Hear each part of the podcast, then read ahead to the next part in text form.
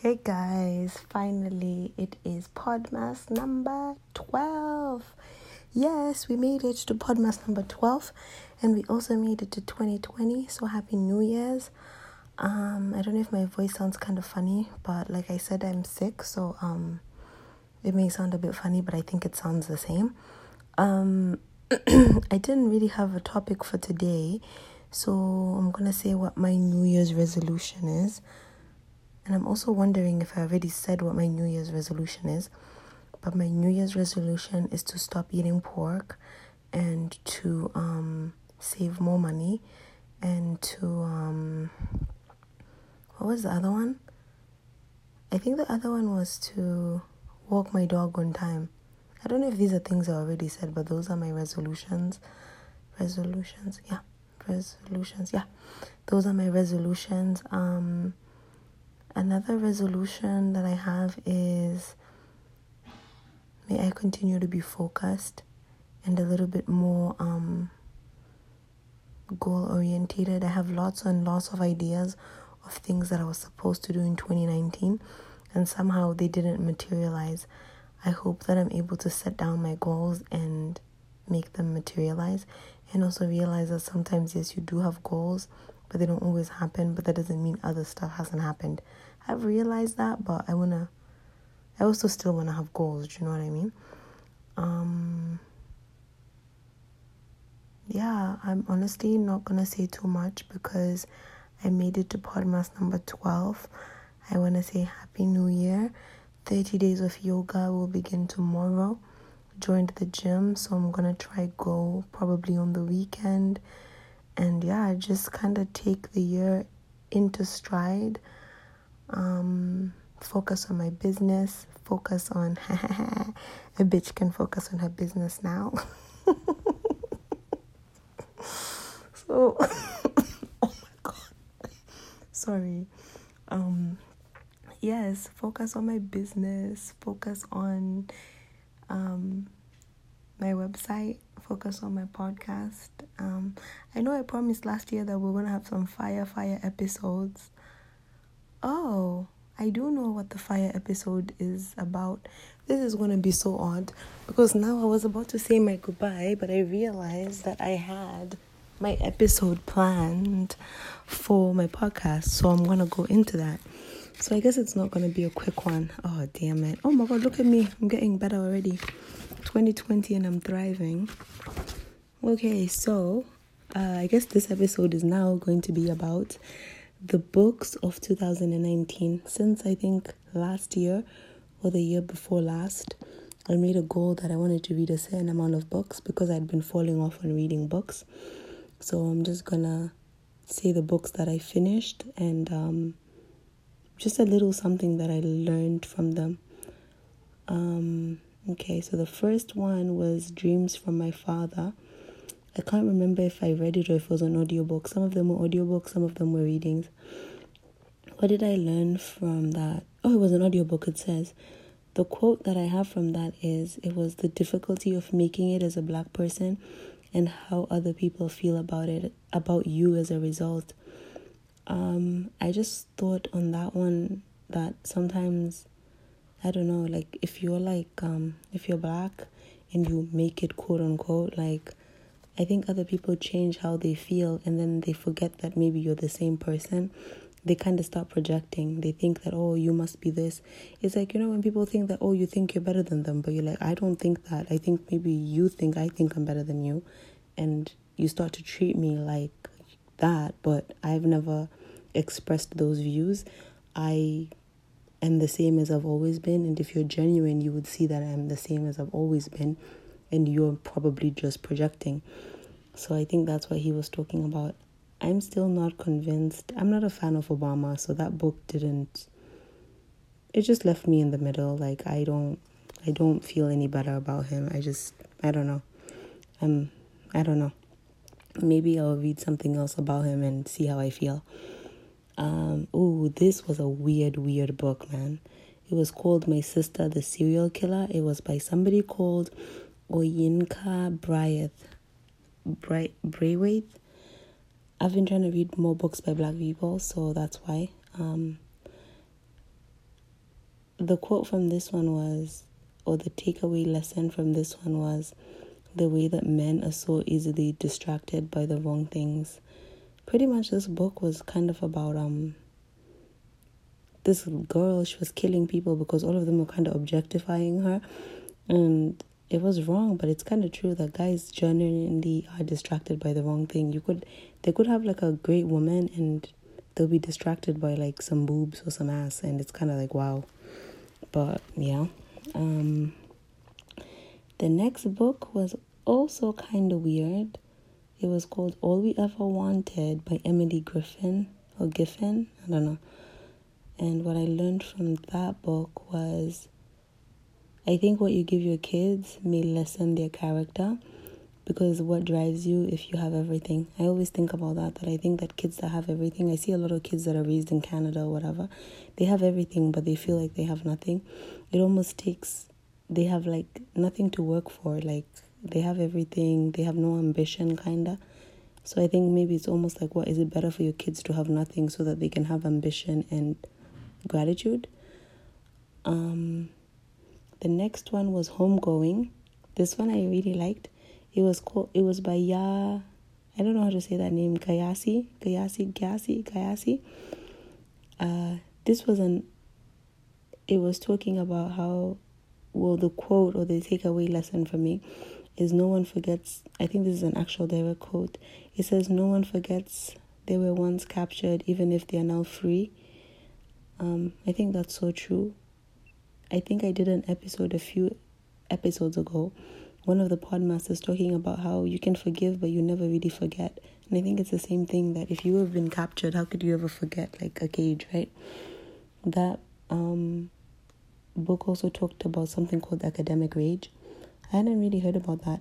I guess it's the idea of you just being able to write and say whatever you want, especially in relation to racism, without having to feel like you have to restrict yourself. Like you should be able to say whatever you want and not have to mind what you say. I'm really, I've been really like mindful of minding what I say.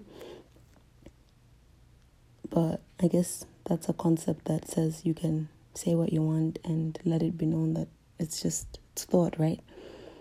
Um, this one was also interesting. It's called God Help the Child. It was by Toni Morris. She died this year, so may she rest in peace. I'd never heard about her. I don't think I had heard about her. And um so when I heard that she died, everybody was talking about it. Twitter was going crazy. So I was like, oh, let me find some books by her. So I got this one. And it was pretty much saying about how what you do to your children matters. They always remember. Totally agree with that. I don't have children, but I have my child. And I think that how people treat or whatever they do to their kids matters. And I also think about something that I was talking to my granddad about, and he was saying that you have to value your children. I don't know what we're talking about.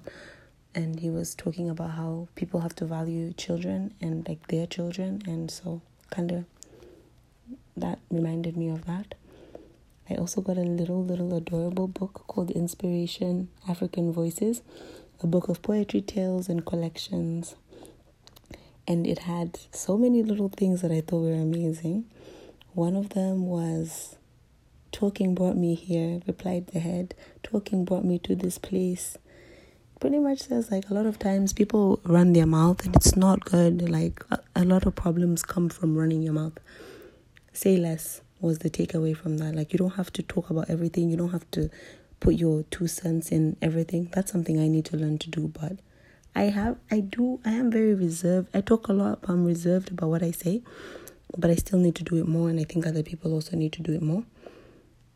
There was also um, something called a poem called "The Death Wish" by somebody called Yewande Om- Omoto Omotoso, and it said, um, "It's the closest thing to dying without having to be buried, and sometimes I wish for this."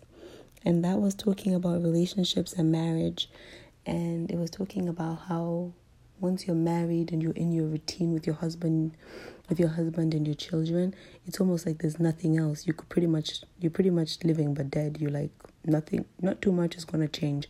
I mean i'm sure for some people it changes. Maybe i don't know something will happen right? But pretty much you've reached the peak of whatever life should be.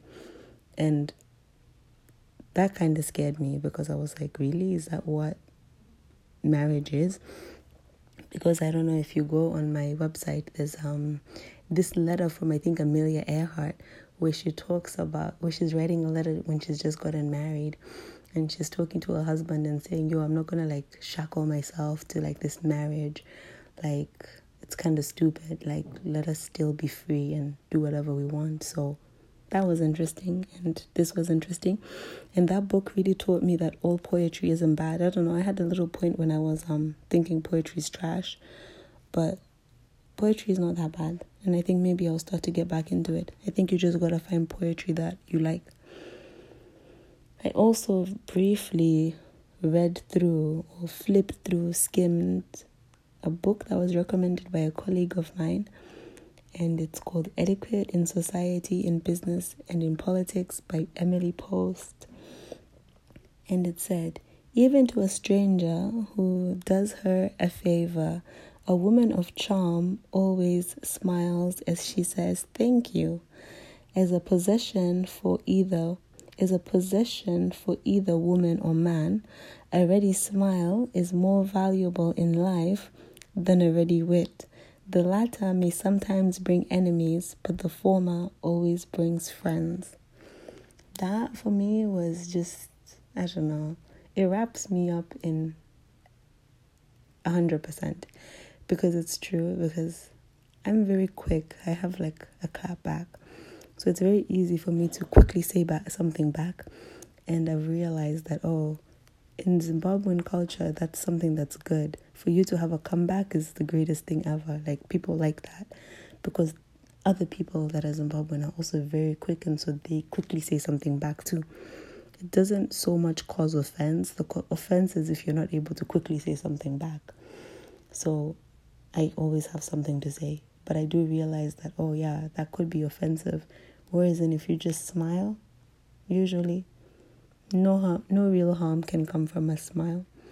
I think I'll go back and finish the rest of that book because I don't know, I just loved it and I found it hilarious and just these little rules about society, how women should be, a lady should this, a lady should that. I was telling the lady at my work that a lady will do whatever the fuck she likes. I'm not gonna have people tell me rules. Uh, the last book that I read is the M in man is for money. As the new decade starts, um, that's interesting. Um, it is by somebody called who goes by the name Passport Cuddy, and it said, um, "Don't rob Peter to pay Paul," and she was talking about bills and savings, and um, this I guess so this kind of relates to my uh, one of my resolutions which is to save more.